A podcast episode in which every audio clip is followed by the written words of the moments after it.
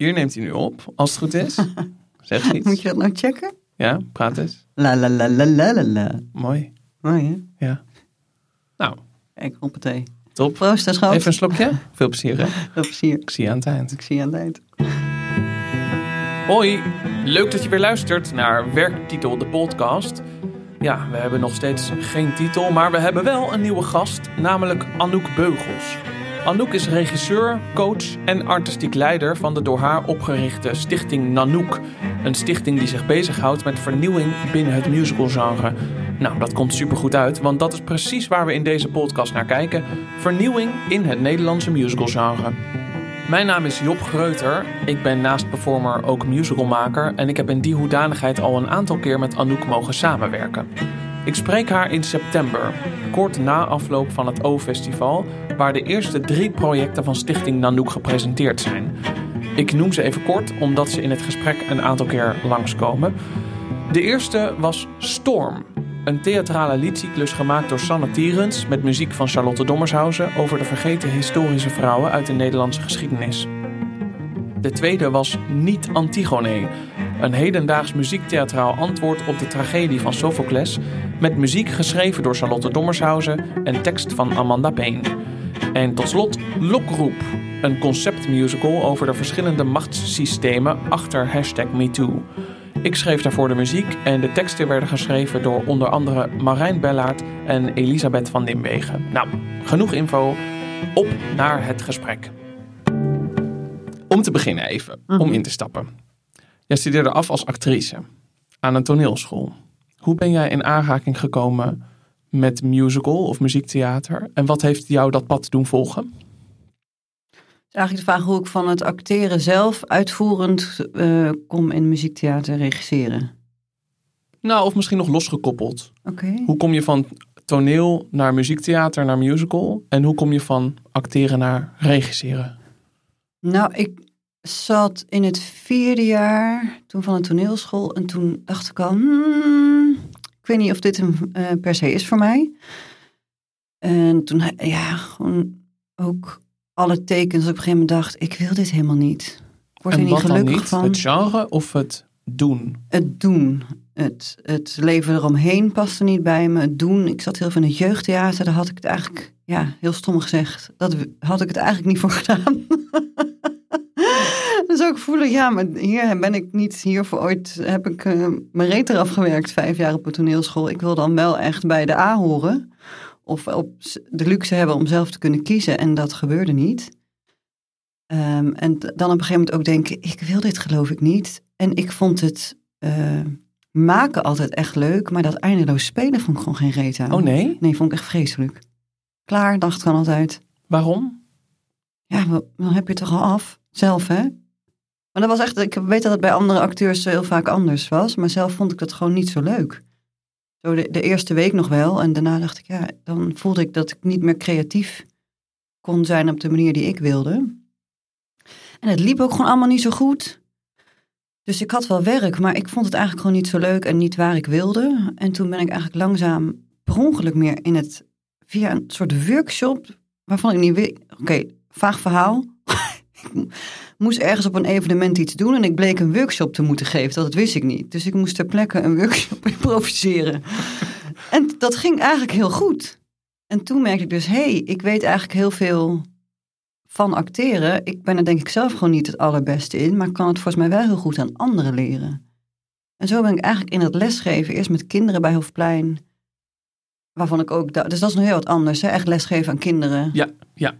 En dan de eerste les denken, ah joh, dat doe ik zo. En dan na vijf minuten denken, ik ben echt zojuist gestorven. Mm -hmm. Dit was chaos. Het ene kind hing het gordijn in, in het gordijn, de andere sloeg de ander. Dit was echt... Uh, dus daardoor ook leren heel erg structuren aan te brengen in het lesgeven. Ja.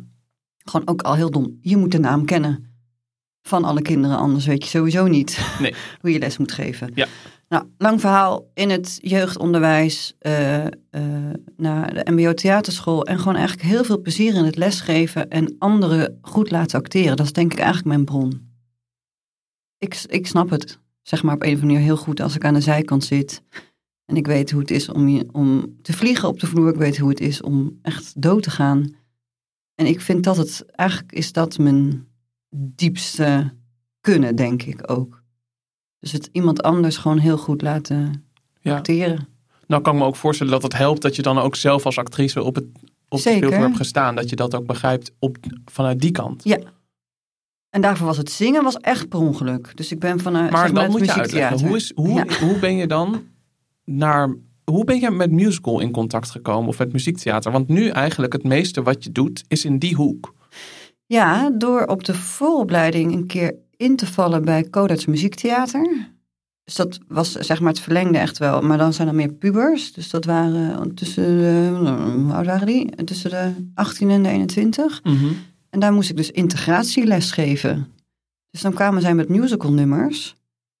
En daar, ik weet nog dat het eerste nummer Wicked, wa- iets uit Wicked was. En dat ik echt dacht, hé? Ben je groen? Hè, ik snapte er niks van. En dan dus daarin eh, me heel erg gaan verdiepen. En heel erg een liefde voor dat ontzettend rare vak eigenlijk. Want ik heb een totaal klassieke achtergrond, zeker in Ja. die tijd in Maastricht. Ja. Maar dus ook niet gehinderd door ehm, enige kennis van musical. Ja, ik had wel eens films gezien of een musical, maar dat was echt totaal niet mijn, mijn achtergrond.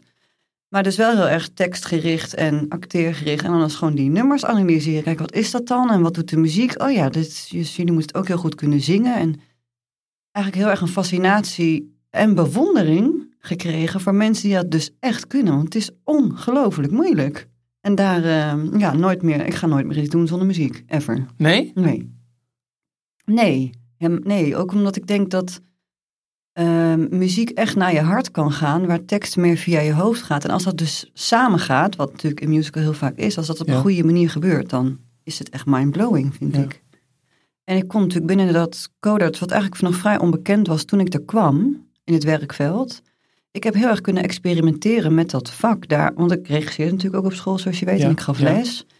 Ja, en ik heb bij eh, gewoon heel veel liefde ook altijd voor die studenten gehad. Dat is voor mij ook, ook altijd wel echt een drijfveer geweest. Dus doseren.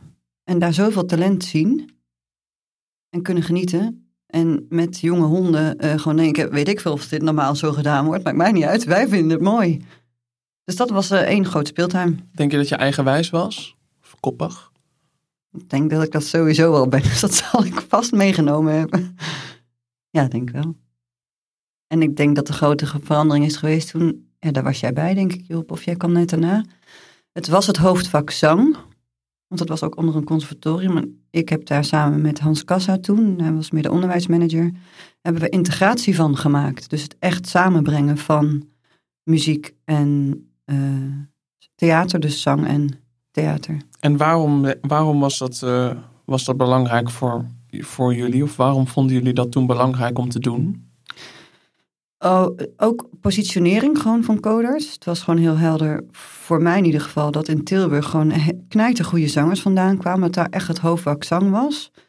Daarnaast had je natuurlijk nog de toneelscholen, waar gewoon heel erg eh, op acteren eh, werd ingezet. Ja, En dat ik ook heel erg daarin dacht, volgens mij moeten wij ons proberen te onderscheiden. En is dat ook eh, het verschil altijd geweest met Tilburg, dat Codarts iets meer experimenteler was en iets meer echt op het, ook het theatrale.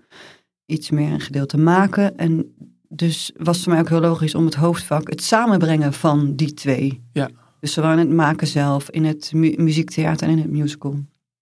Maar eigenlijk ook een beetje naïef, niet wetende wat de consequenties daarvan waren. Want dat waren natuurlijk best wel consequenties. namelijk. Eh, nou, ook voor de docenten om daaraan te wennen. Ehm, eh, en het hele curriculum wat daarop aangepast moet worden. Mhm. En ik denk dat dat precies wel goed samenviel toen in de tijd waar het in het musicallandschap naartoe ging. Je had toen ook net André Hazes. Eh, dus er was wel een soort beweging al in, in gang dat er nieuwe dingen gemaakt werden. Waar het ook meer ging om het spelen in musicals. Dus ik heb het idee dat dat op zich een goede timing van mij is geweest. Of Ja. dat ook aangevoeld of, Ja. snap je? Ja. En Dat- dus ook voor studenten. Dat sommigen juist heel erg eh, eh, echt alleen vooral op dat zingen wilden zitten. En ik wil dat niet. Ik wil niet dat er gezongen werd met als einddoel goed zingen. Maar als middel om een verhaal te vertellen. Ja. Ik kwam eigenlijk op, eh, toen ik eh, daar ook hoofd werd, was men ja, maar iedereen, je zingt je de musical in. En dat heb ik eigenlijk het eerste jaar zo overgenomen. Tot ik dacht, hé, wie zegt dat eigenlijk? En is dat nou eigenlijk wel zo? Ja. En volgens mij was dat eigenlijk niet zo. Ik kwam er ook achter, nee, wij moeten iets anders gaan doen. Want we leggen het toch af heel hard tegen de mensen van Tilburg. Ja. Wat ik ook weer een interessant ding vind, moet ik overigens zeggen. Ehm, kijk, in deze podcast hebben we het natuurlijk over, ver- over vernieuwing. Mhm. En over iedereen is, eh, iedereen staat open voor vernieuwing en iedereen eh, juicht het toe. Maar iedereen verstaat er ook iets anders onder en keurt bepaalde andere invullingen van vernieuwing ook af. Merk ik. Wat ook frustrerend is, want we willen toch allemaal vernieuwing. Dus willen we nou allemaal hetzelfde of niet? Ja, en wat betekent dat dan? Wat betekent het? Ja. En dat, eh, ik, ik heb natuurlijk in de tijd dat jij eh, opleidingsmanager was, Mhm. heb ik op Codarts gezeten. En vond ik het ook interessant om te merken dat wanneer integratie het hoofdvak is, is eigenlijk hetzelfde onderwerp. Ja. Omdat iedereen toch weer net iets anders verstaat onder integratie. Ik weet dat ik op een gegeven moment dat we de discussie kregen dat de zangdocenten zeiden: ja, ja, ja, integratie, maar dat begint bij de zang. Ja. En dat de dansdocenten zeiden: ja, ja, integratie, maar dat begint natuurlijk bij beweging. En dat hetzelfde voor de speldocenten was. Wat ook weer een hele interessante discussie is. Ja, En- ja, ik snap het. Volgens mij begint het dus bij de inhoud. Hangt er dus totaal af wat voor soort nummer het is. En dat moet bepalen Wat Eh, de begin in gang ja. wordt. of wat de, de letterlijk welk stemgeluid, welke kleur, hoeveel thea- theatraliteit het nodig heeft, of er überhaupt beweging bij moet of niet. Is dat iets wat in deze tijd dan opeens bevraagd wordt? Ik vraag me gewoon af of dat ook een ding is wat door de tijd heen zich heeft vernieuwd of heeft veranderd. Hoe we naar het vak kijken en hoe we dat aanpakken. Ambachtelijk gezien. Mhm, en ja. waar we beginnen en welke stappen we zetten. We kennen natuurlijk ook maar een gedeelte van de geschiedenis daarvan, denk ik. Dus dat is, ik heb het idee, dus dat is wat ik altijd begrepen heb, dat het vooral in het begin in Nederland ook heel erg ging om het goed zingen. En dat het eh, iets is waar eh, acteurs, acteurs, zeg maar, niet in stonden. Of dat erop neergekeken werd, of dat het echt heel erg entertainment was. En ik heb wel het idee dat die werelden meer naar elkaar toe zijn gaan schuiven. Ja. En daarmee misschien ook letterlijk dat je meer eh, de theaterwereld en de zangwereld een mix krijgt. En dus ook dat gesprek op gang komt. En ik denk dat de laatste jaren er meer behoefte is geworden. Misschien ook als inspiratiebron vanuit andere landen. Mhm. Om meer Nederlands materiaal, eigen materiaal te maken. En niet Ja. meer alleen maar eh, eh, musicals in te kopen. Ja. Dus ik denk dat de verschillende ontwikkelingen op elkaar hebben ingehaakt. Misschien is dan ook mijn volgende vraag. Kijk, het is eigenlijk natuurlijk heel interessant dat jij binnen dit werkveld actief bent en bent geweest als regisseur, maar ook als opleidingscoördinator of Mhm. opleidingsmanager. Dus dat het in de educatieve hoek zit. Mhm. Maar nu ook als producent, soort van, met je Ja. eigen stichting. Ik ben eigenlijk heel benieuwd hoe van elk van die drie posities je kijkt naar vernieuwing, misschien door de jaren heen. Of hoe je op vernieuwing hebt in proberen te spelen vanuit die verschillende posities. Of wat je tegenkomt. Kan je daar iets over zeggen? Ja. Moet ik het proberen even op te splitsen? Want ja, ben ik dan al echt producent? Ja, dat weet ik dan eigenlijk niet. Nou, misschien moeten we het artistiek leider noemen. Ja. Dus artistiek leider in eh, educatie Ja, zeker. en artistiek leider in productioneel. Ja. Of zo. Of in een stichting Ja. in ieder geval die nieuw materiaal op de planken probeert te zetten. Ja, het is natuurlijk. Het is eigenlijk echt begonnen als eh, artistiek leider en onderwijsmanager. Door te kijken naar studenten die ik, of wij hè, met het docententeam ook bijvoorbeeld in musical kritisch aan het bevragen waren.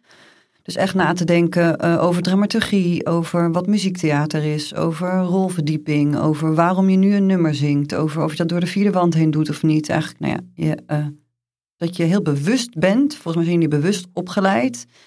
Ehm, ook dramaturgisch. En inhoudelijk vragen durven stellen en niet alles zomaar aannemen. Ja. Terwijl ik merkte op een gegeven moment, hè, oh shit, maar in dat musical vak is dat niet altijd een kwaliteit. Of kan dat tegen je werken? Mhm. Heb ik, ik generaliseer nu een beetje, hè. Ja, maar dat mag. Maar kan het tegen je werken? Want eigenlijk krijg je vaak geen antwoord op die vragen. Moet je gewoon van links naar rechts lopen, lopen omdat het decor komt of omdat we het zo doen. Vaak het antwoord was. Dus ik merkte eigenlijk bij die afgestudeerden dat die een beetje in conflict kwamen en ook een beetje boos waren soms.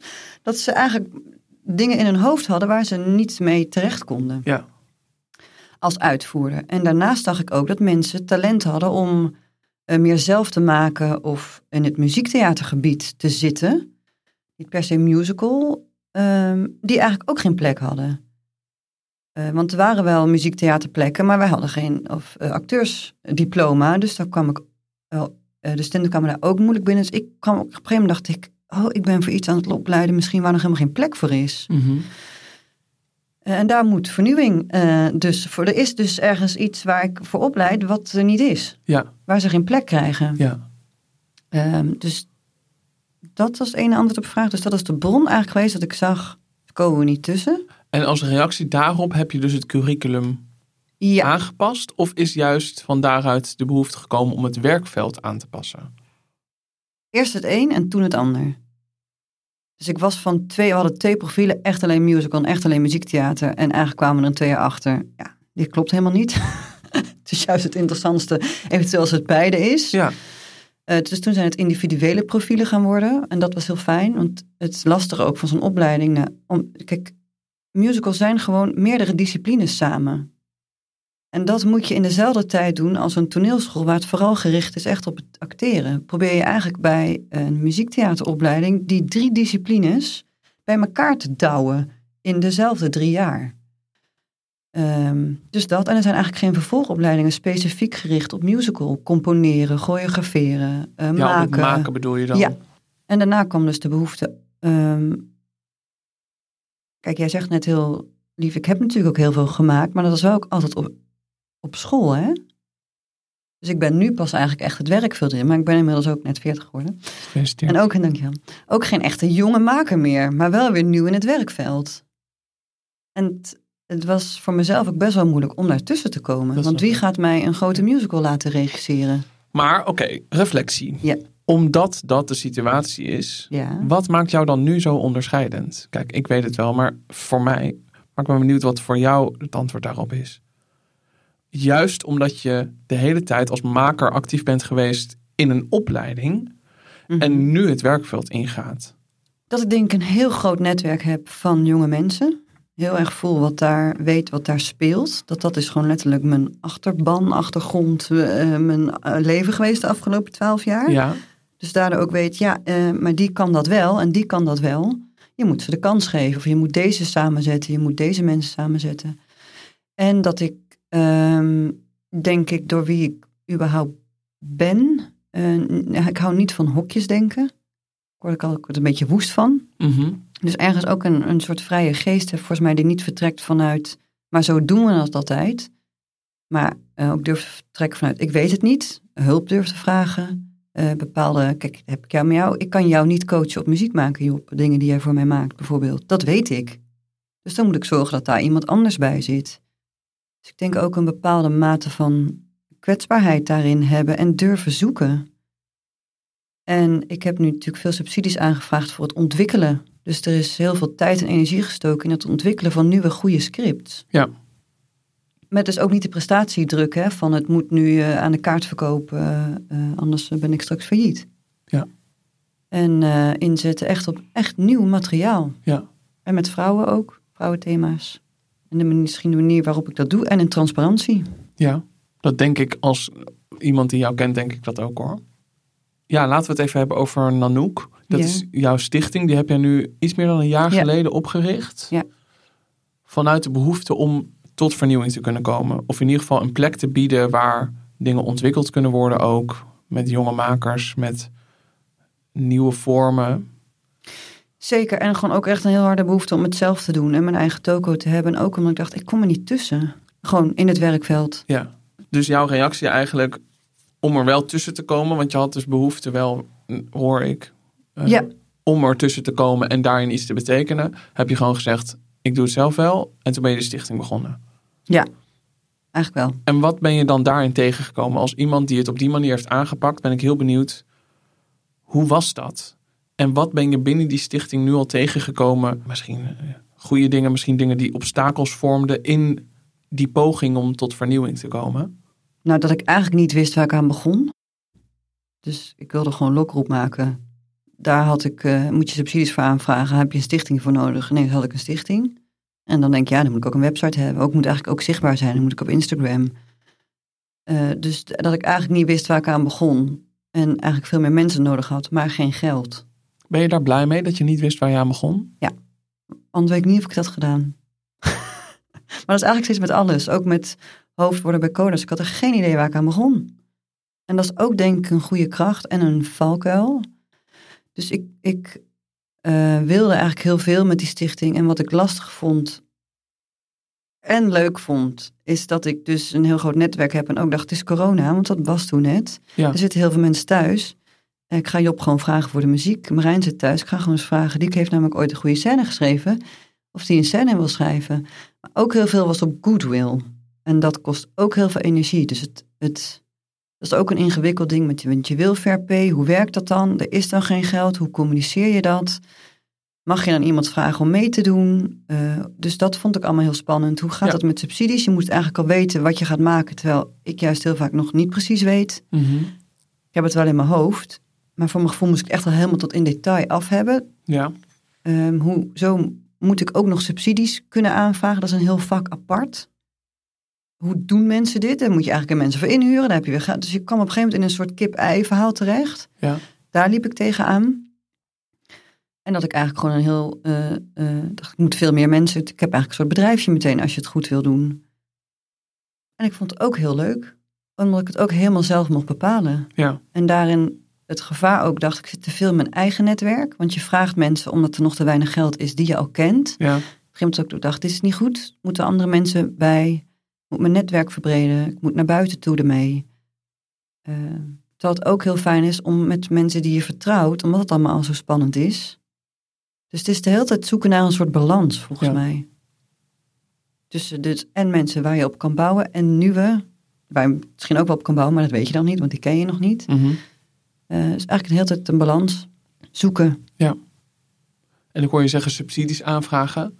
Hoe was dat om De hel. voor musical subsidies aan te vragen? Nou, dat was volgens mij nu een goede timing, omdat eh, dat rapport van de Raad voor Cultuur later is al lang begonnen. Had daar heel erg op aangedrongen. Hè? Dus eh, nou, daarom is ook musicalmakers natuurlijk gekomen. Dus het is, was wel in de tijdsgeest de goede timing. Maar ik heb het idee dat het nog niet helemaal is geaccepteerd als kunstvorm. En misschien wel terecht. Maar... En hoe, waar merk je dat? in gesprekken met. eh, ehm, ik heb op een gegeven moment ook de stoute schoenen aangetrokken. En moet je gewoon toch me over mijn belangst heen zetten. En mensen gaan bellen, de adviseurs. Met hoe zit dit, hoe werkt dit? En dat er vrij weinig kennis is van echt musical. En wat het allemaal betekent. Dus ook de vraag: oh, dat is wel heel duur. Ja, dat komt ook omdat je zenders nodig hebt. Je hebt live muziek nodig, in mijn beleving. Je hebt, dus er komen heel veel dingen bij kijken. In plaats van een. eh, niet dat het alle theater zo makkelijk is, hè? Maar eh, één monoloog. Je hebt, er komen heel veel dingen samen, dus het kost ook heel veel geld. Ja. Bijvoorbeeld. Mhm. En bij het FBK, dat ik dacht, het, het lijkt wel gericht op klassieke muziek. Terwijl we gaan musical maken. En daarin is, als het goed is, muziek en theater hebben dezelfde balans. Maar dat lijkt nu niet. Het gaat nu meer over de muziek. Maar dat Ja. Klopt in mijn beleving niet. Want de construct zit in het script. Dus dat was wel een, een Is dat iets waar je zegt, daar moet meer ruimte in komen? Is dat eh, op welke manier? Ja, ja, natuurlijk, maar hoe eigenlijk? Ja, dat is wel echt een ingewikkelde vraag, Job. Maar ik ga het proberen. Ja, ik denk dat er meer mensen op dat soort plekken moeten zitten die het bepalen of de subsidie of niet komt, die echt snappen wat het vak is. Dus dat er veel meer ehm, gesprekken over moeten zijn en echte eh, know-how van het vak. Eh, dat denk ik eigenlijk. Dus dat heb ik inside, ik weet niet of het waar is hoor, dat er op een aantal adviseurs maar echt een heel weinig percentage echt liefhebber van musical is en eh, ook u- überhaupt liefhebber. En dan hebben we het nog niet eens over wat het vakkennis nodig hebt om het te kunnen beoordelen, denk ik. Ja. Hoe zou je het anders moeten beoordelen? Mhm. Dus ik heb ook heel lang moet, bij ieder ding gedacht, moet ik nou muziektheater, wat is strategisch handiger? Moet ik het hier muziektheater noemen of moet ik het juist musical noemen? Dus je bent eigenlijk de hele tijd bezig met een strategie. Ja, dat vind ik dus zo interessant. Ja, ik Ik ook. word er ook echt een beetje pissig van. snap ja, ik. toch? Dat je strategisch moet zijn of het muziektheater of musical genoemd moet worden. En dat je dan meteen al inbeeldt van, oh, als ik het woord musical noem, dan gaan ze een bepaald beeld hebben, wat misschien niet ten gunste komt van wat ik wil maken. Snap ik. Alsof het zo een vastgesteld kader is. Ja, dus ja, dat klopt. Ja, dat ben ik met je eens. Maar, maar ik hoor je, ja, dus je moet het ook meespelen eigenlijk. Ja, het is eigenlijk een spel. En daar word ik ook altijd een beetje boos van.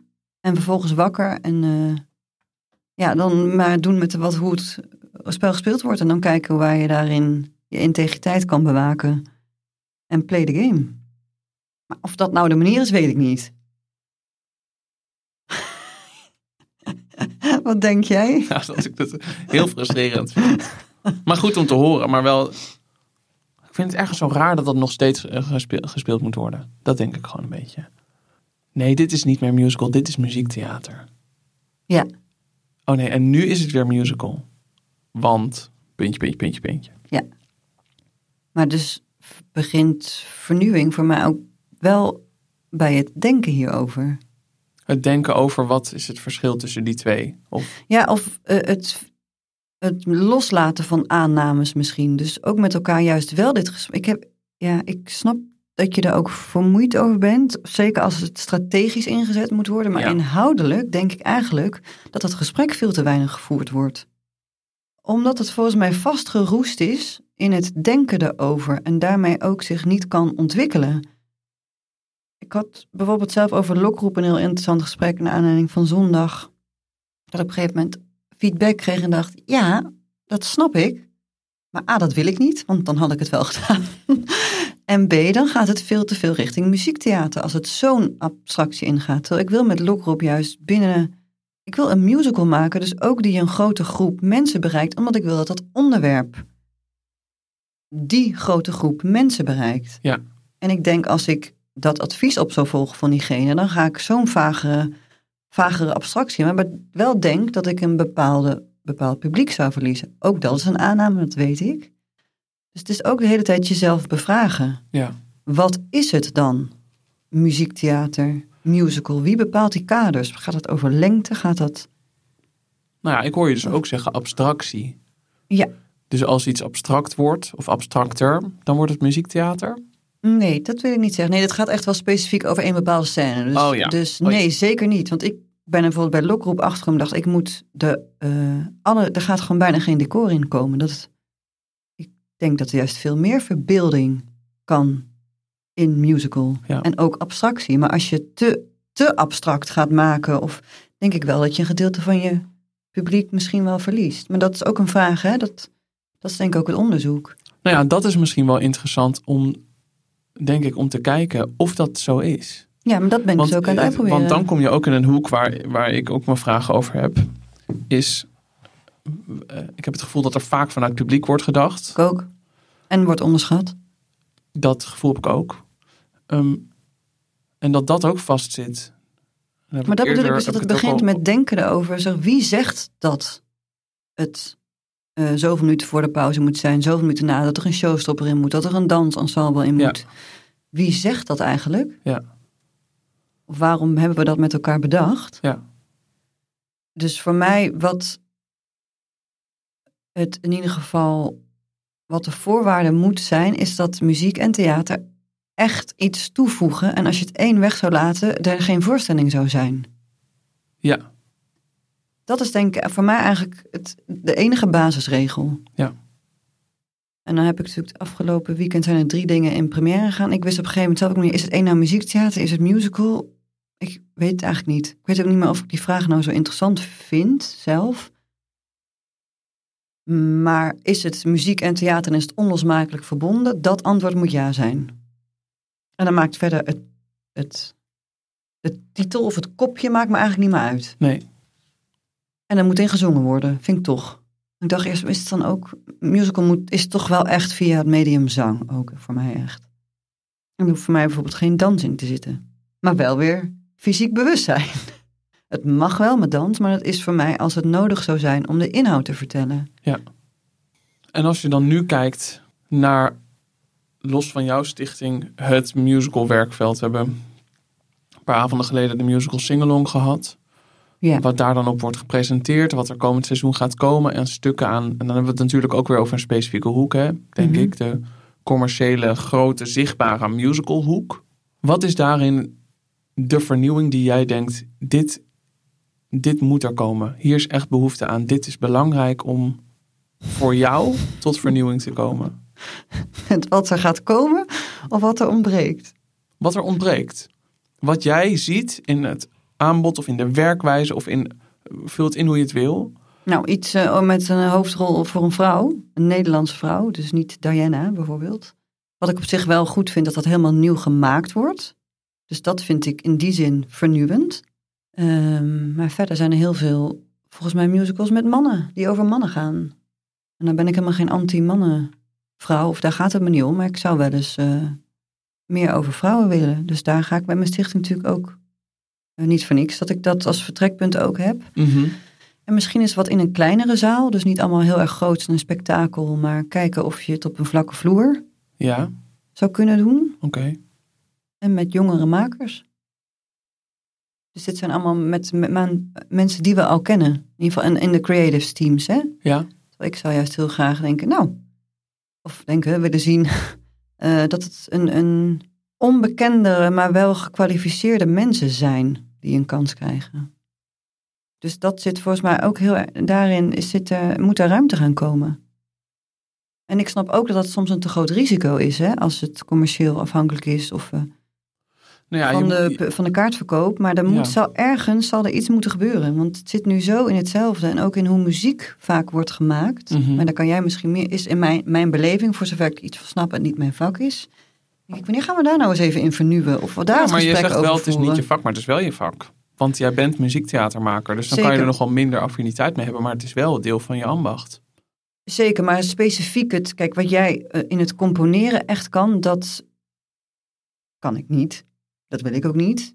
Maar ik heb wel het idee dat er in de manier waarop er vaak gezongen wordt of hoe muziek gebruikt wordt, dat dat vaak in eenzelfde stramien zit. En dat we een keer ook. Ik heb het idee dat muziek een beetje het ongeschoven kindje is soms. In het praten daarover. Iedereen heeft inmiddels volgens mij wel helder. Je moet ook goed kunnen acteren. Maar eh, welke rol speelt muziek er per se in en waarom moeten we. eh, en hoe zit dat met zang ook? Dus wat, eh, wat is, wat, hoe kunnen we daarin vernieuwen? En misschien kan jij daar iets meer over. Ja, geen idee. Ik doe ook maar wat. ja, laten we eerlijk zijn. En ik ben ook een beginnende maker, dus ik zit ook nog überhaupt te zoeken in wat ik maak. Ik vind het ook Mhm. altijd heel moeilijk om te omschrijven als mensen vragen: wat, wat maak je? Of wat is typerend? Mhm. Dat, eh, ja, geen idee. Maar misschien is dat precies wat ik, wat, waar ik persoonlijk behoefte aan heb. Is kijken, wat kan muziek allemaal zijn? Want ik, de- ik denk dat ik herken wat je zegt over dat muziek een ondergeschoven kindje is. Ja, want hoe- vaak nog, nou, als er gepraat wordt over, als echt musical muziek. Dat Mhm. drukt zo bij mij op alle knoppen. want wat hoor jij dan? Nou, dan denk ik gewoon, eh, je hebt het nu waarschijnlijk over een soort Amerikaanse shows, show Mhm. muziek of zo. Of een soort, misschien burlesque-achtig. Ik ja, weet Mhm. veel. Misschien zeg ik nu ook weer hele verkeerde woorden. Maar wat is dan weer musical muziek? Of musical spel of een musical scène? Ik heb zelfs iemand een keer over musical licht horen praten. Over een, licht, een musical lichtplan. Dat ik dan denk, dat alsof dat dan anders is dan een toneellichtplan of een weet ik veel. Snap je? En dat nou, in die dan... zin denk ik wat vaak bedoeld wordt, is dat het rood, rood is, zeg maar, in het licht ook. Dat dat ook nog eens benadrukt. Wat je al ziet, wat je al hoort. Zie je het in de kostuum, zie je het in het decor, je ziet het in het licht. Dus daarin denk ik, wat wij net zeiden, dat het wel tijd is ook daarom de verbeelding meer ruimte te geven. Eh, over, dat vind ik nog wel leuk om op in te haken, over die musical scènes. Ik denk dus dat je eigenlijk fucking goed moet kunnen spelen voor musicals. Los van het zingen ook, hè. Omdat je eh musical scènes vaak vrij kort zijn. Maar dat is ook weer een aanname. Dat, maar, en dat, ja, dus dat vind ik ook dat anders zou moeten kunnen. En daar ben ik ook mee aan het experimenteren. Ja, Want wie zegt dat dat zo is? ja. Maar ik denk dus, ik zeg even, ik denk dat mensen dat het. bedoelen. Dat het dus hele korte scènes zijn die even heel snel van A naar B gaan. Waar je, En dat proef ik dan. En dat vind ik dan heel irritant. Want? Ben je het ermee oneens? Ja, omdat ik gewoon niet vind Wat is de langste musical scène die je hebt gezien? ooit, Ja? weet ik veel. Dus ik denk dat het wel vaak waar is, hè? Ja, maar nee, ik zeg dat- niet nee, dat het, nee, dat, nee, nee, ik zeg niet dat het een voorwaarde zou moeten Nee, zijn. ik ben het helemaal eens met dat dat, dat, dat, veel, dat je dat veel ziet. Dat Ja. frustreert me ook. Maar wat ik dan nog het meest frustrerend vind, is dat voordat het überhaupt gepraktiseerd is, dat het al als een aanname Zeker. wordt genomen. Daar ben ik het helemaal mee wie eens. dan ook. Door Eh, veel mensen, denk ik. Door, ja. Eh, ja. Dat, dat drukt gewoon op mijn knop. Snap ik. En, dat snap ik. En ik Dus bedoel, de aanname dat het plat is, dat het dom is, dat het eh nou, dat rote het misschien brood wel is. gewoon één ding is. Ja, snap ik. Ja, het, maar het is ook raar, want het is een genre, dus het zou sowieso niet één ding kunnen zijn. Dus de- dat vind ik ook gewoon dom aan de opmerkingen erover. Eh, Je kan ook niet zeggen, ik vind film niks. Ja, kan wel, maar er zijn natuurlijk duizend soorten Ja, films en er zijn heel veel soorten musicals. En dat het tijd voor vernieuwing is, ja, om dit soort dingen te bevragen. Kan je een musical maken? Nou ja, dat hebben we natuurlijk letterlijk gedaan bij Lokroep. Er zit een scène in van 40 minuten Ja. zonder muziek. En ik vond het heel grappig dat alle reacties zo uiteenliepen. Dus dat de, namelijk. dat de een dus zei, dit moet er juist in. En tekst is ook muziek. Dat de ander zei, dat kan niet, want het is, het is te weinig muziek om een musical te kunnen zijn. dacht ik, ja, maar echt. Dus zo liep het zo uiteen. En wat doet het dan mee? Wat als je dat dan allemaal hoort? Ja, ik merk dan heel erg, oh, jij kijkt vanuit deze bril, dan snap ik het. En jij kijkt vanuit die bril, dan snap ik het. En ik, dat dwong me uiteindelijk om, ja, maakt eigenlijk niet uit wat de ander vindt. Ik moet doen wat ik zelf goed vind. Dus die scène gaat er sowieso, sowieso echt sowieso in. Maar wel, ik ga heel goed nadenken over waar die in moet. En of die niet spannend gesneden, of ik het pik in de uiteindelijke boog ook. Maar ik vond dat wel heel grappig. Iedereen kijkt vanuit zijn eigen kader. Ja, En zijn eigen aannames. En die zijn inmiddels, denk ik die moet ik allemaal loslaten. Ik moet gewoon, ja, wat ik goed vind, geloof ik. Of vind werken voor dat stuk. En hoe hoop jij. Misschien is dit een hele slechte vraag, maar ik ga hem toch stellen. Hoe hoop jij op te kunnen boksen tegen de grote producenten in de vernieuwing? Als jij zegt: Ik wil een plek invullen die er nog niet is, ik begin mijn eigen stichting, ik ga het maken, ik ga het doen. Hoe hoop je daarin op te kunnen boksen tegen de grote, de grote publieksbepalers? Ik bedoel, ik, ik, eh, ik weet het niet, maar ik neem aan dat jij niet eh, binnen twee jaar op de musical singalong met je stuk staat. Misschien wel, ik hoop het. Is dat, is, ik bedoel, snap je? Er, er is een soort hele grote gevestigde orde. Waarbij ik heel helder wil benadrukken dat dat niet een slechte is. Dat het ook heel goed is dat het er is. En dat het- Zeker, maar daar ben ik het ook mee eens, hè? maar ben je, ben je niet bang dat je als stichting. Als je, dat je als individu te klein bent om die vernieuwing te brengen? Ja, zeker wel. Ja, tuurlijk. Of hoe, hoe pak je ja, dat het, aan? voelt, het is grappig dat je het zegt. Ehm, want het voelt als jij zegt gewoon een grote producent. Denk ik, oh, maar daar, dat, dat, dat, daar, zit, daar denk ik niet eens zo over. Omdat het om... Dat voelt ook als iets anders. Of onbereikbaar. Of omdat ik het niet wil. Dat, iets van die mix van die drie. Ehm, dus ik ben eigenlijk gewoon, geloof ik, meer bezig überhaupt met mijn eigen ding vormgeven dan nog eh, een relatie tot anderen. Maar ik kan natuurlijk wel stiekem dromen. Ik wil wel op die singalong. Ik wil wel bij de Musical Awards staan uiteindelijk met iets om ergens gewoon een voet tussen de deur te krijgen. En dan als een soort inktvlek, volgens mij, elkaar op een goede manier beïnvloeden Ja, en iets toevoegen. Ja. Dus ik zeg ook echt helemaal niet dat iets weg moet. En ik denk ook wel, kijk, als ik eh, het niet voor elkaar krijg binnen nu en, eh, nou, laten zeggen, vijf jaar, dan zou ik op een gegeven moment ook moeten stoppen. En dan is de vraag, wat dan voor elkaar krijgen? Ehm, dat de mensen, ikzelf en de mensen die ik erbij betrek, van kunnen rondkomen. ja. Dat het publiek is. Mhm. En het hoeft niet zo'n groot publiek te zijn als de grote producenten. Maar het moet wel op zich publiek bereiken. An, ja, waarvoor maak je het anders? Dus er zullen wel eh, middelgrote, klein middelgrote zalen een beetje gevuld moeten zijn met een tournee. Ja. Ja. en we moeten ervan rondkomen. Ja. Dan eh, lijkt het me geslaagd. En het denken in gang gezet, sorry, nog als Ja. aanvulling bij zowel de makers als het publiek en over wat musical is. Dan is het misschien nog wel het meest geslaagd. En jonge mensen door laten groeien, waaronder jij of andere schrijvers in eh, juist misschien iets groters. Ik vroeg me af in mijn gesprekken, in, in, in een eerder gesprek wat ik heb gevoerd, werd er gesteld eh, eh, dat door je als maker financieel afhankelijk te maken van ik kan het alleen doen als ik ervan rondkom, of als de mensen met wie ik het doe ervan rondkom, dat door je daardoor te laten beperken, dat je eigenlijk niet echt een kunstenaar bent. Omdat als je iets wil, je het fixt. Betaald of onbetaald. Gewoon door de mensen om je heen mee te nemen in je drive. Hoe kijk jij daarnaar? Want ik hoor je dus wel zeggen, voorwaarde is dat iedereen ervan kan rondkomen. Dat is best een Ja. grote... Op een gegeven moment natuurlijk wel. Maar dat is best een groot. Ja, ik ben, maar ik ben gewoon een beetje allergisch ook voor altijd de grote kunstenaar. En dan moet altijd. eh, eh, dat moet ook zonder je boterham ermee te kunnen verdienen. En dag en nacht. Ik vind dat gelul. Omdat het voor mij niet werkt. Hè? Waarom? Kijk, het, het, ka- omdat ik denk dat mijn kracht gewoon heel erg zit om het praktische en het artistieke samen te brengen. Ik word heel creatief van praktische kaders, van financiële kaders. Daar zit eigenlijk voor mij een koppeling met creativiteit. Oh ja? Ja, tuurlijk. Hoezo? Voor mij staan die namelijk ergens heel los van elkaar. Vind ik heel irritant ook. Ja, maar ik snap wel dat het voor anderen anders is. Hè? Ik word daar, ja, ik vind Nee, maar juist, ik ben niet benieuwd waarom. Hoezo? Nou, staat een begroting. Ik denk, godverdomme, dan moet hier een stuk uit. Nou, dan, eh, dan dus geen decor bijvoorbeeld. Of we doen alles in één lichtstand. Kan dat? Wat is dan de consequentie? En hoe ga ik daar binnen? Eh, word ik juist heel erg creatief getriggerd. Grappig. Of, oké, dan kan het maar met vijf acteurs. Nou, wat is dan de consequentie? Oké, hé, dat klopt eigenlijk wel. Dan eh, bijvoorbeeld, hè.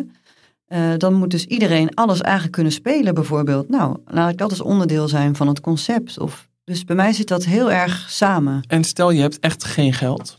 Stel, jij eh, wilt een stuk ontwikkelen met Nanook waar je echt niks van subsidie of weet ik Dus veel. we, hadden, we hadden nou ook niet heel veel geld, hè. Dus dat is Nee, nee, zich, nee. ligt dat dicht bij de realiteit. Nee, maar ik vind het wel knap dat jij als beginnende stichting wel, eh, wel de, richting de kant gaat van dat het dek, dekkend is voor de mensen die meedoen.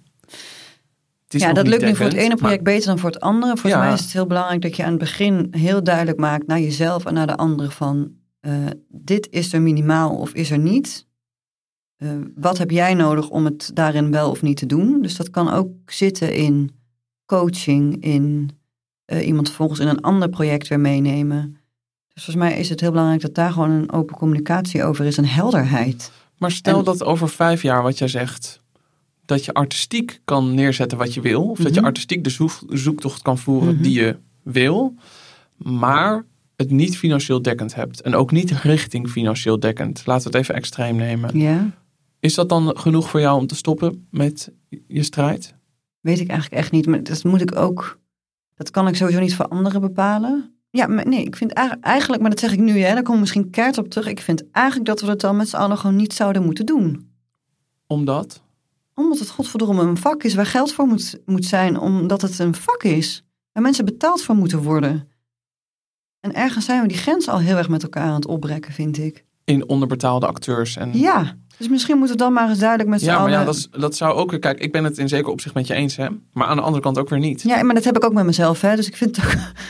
Ik vind het interessant om te bevragen, omdat wat zijn nou de kaders die we moeten bevragen als we tot vernieuwing moeten komen? En moeten we stellen, ik ben het helemaal met je eens, nu al is dit een, is dit een punt, betaling in dit werkveld. Maar zeker in combinatie met vernieuwing, is dat iets wat we moeten omarmen of juist moeten doorbreken?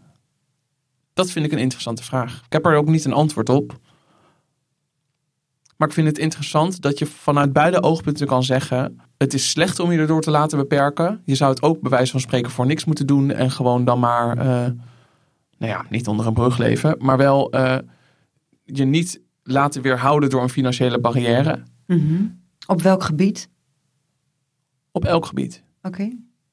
Op het schrijven, maken, produceren, weet ik veel wat. Dat het nooit iets mag zijn als jij een idee hebt dat als je er geen geld voor kan krijgen, dat je het dan niet doet. Dat snap ik aan de ene kant. Aan de andere kant vind ik ook echt dat je mensen wel eerlijk moet betalen voor hun werk. En dat het ook ergens een statement kan zijn om te zeggen: ik wilde dit stuk maken, maar niemand wil er geld in stoppen. En alle subsidies, ik zeg niet dat het zo is, maar Mhm. het zou wel een mooi statement zijn. Ja, niemand, eh, blijkbaar is dit niet eh, levensvatbaar. Mhm. Is het niet, eh, geloven mensen er niet in. Mhm. Dus ik heb geen geld, dus het gaat er ook niet komen. En dat is dan een soort van bijna een performance op zich. of een statement. Zeker. Of dat je een soort advertentie maakt voor een voorstelling die niet gemaakt is kunnen worden. Ja. maar volgens mij gaat het ook... Waar ik net op in wilde haken. Ik zat hier in de auto naartoe en dacht ik... Ik ben altijd een beetje boos, hè? dat weet je op. Bij mij begint het altijd met ergens boos over worden.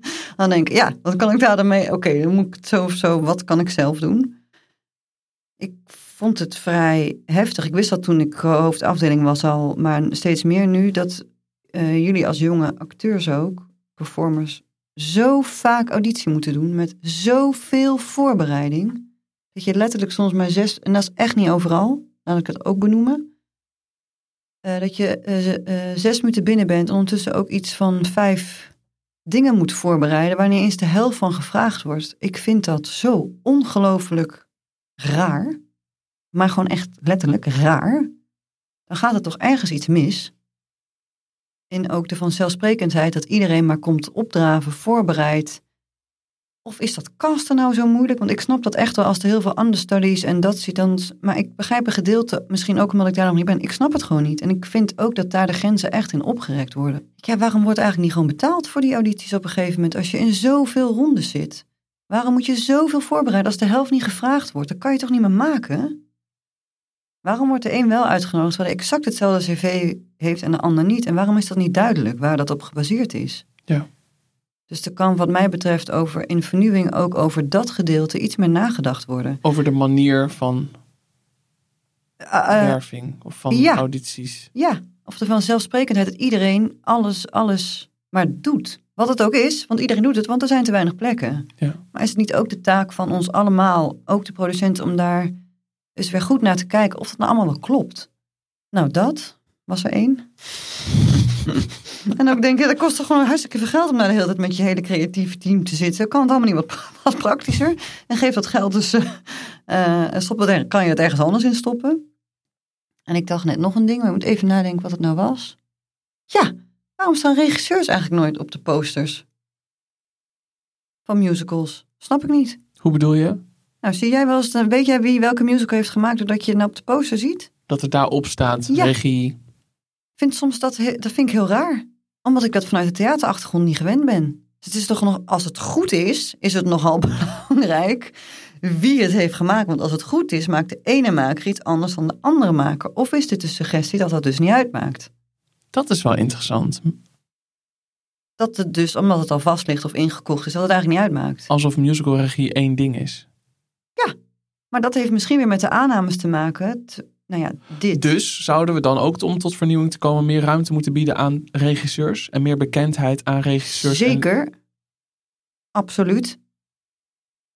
Volmondig ja.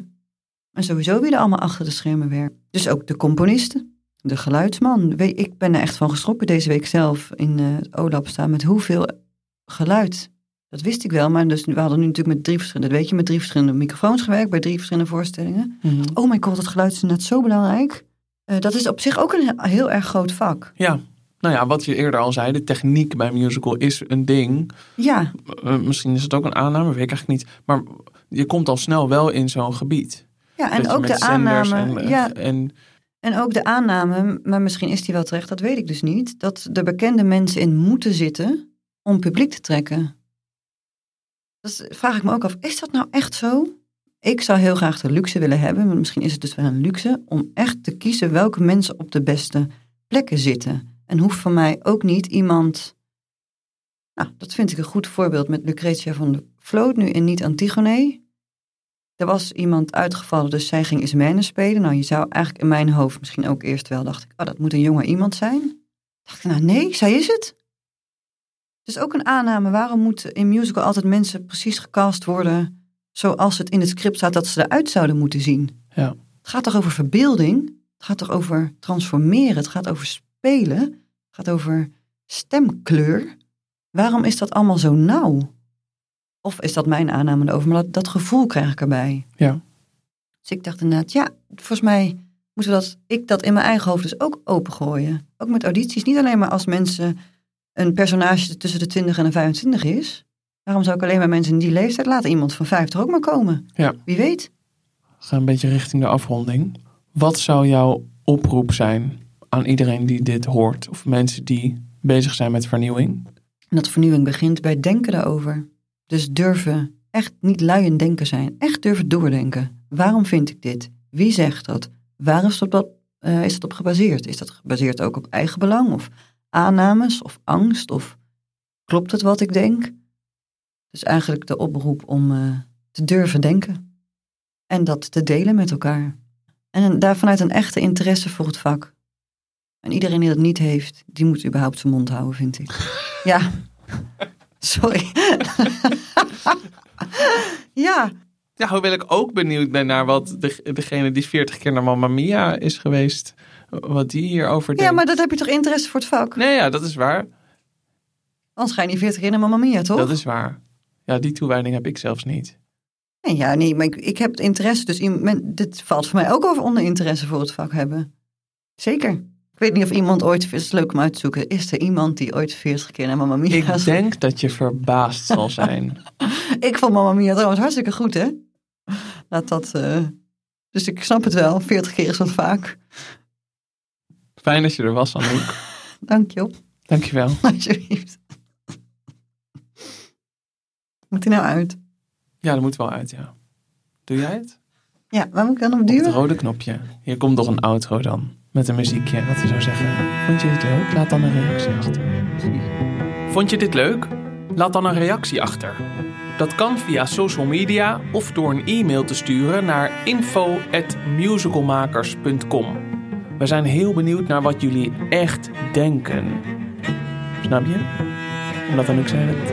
Nou, laat maar zitten.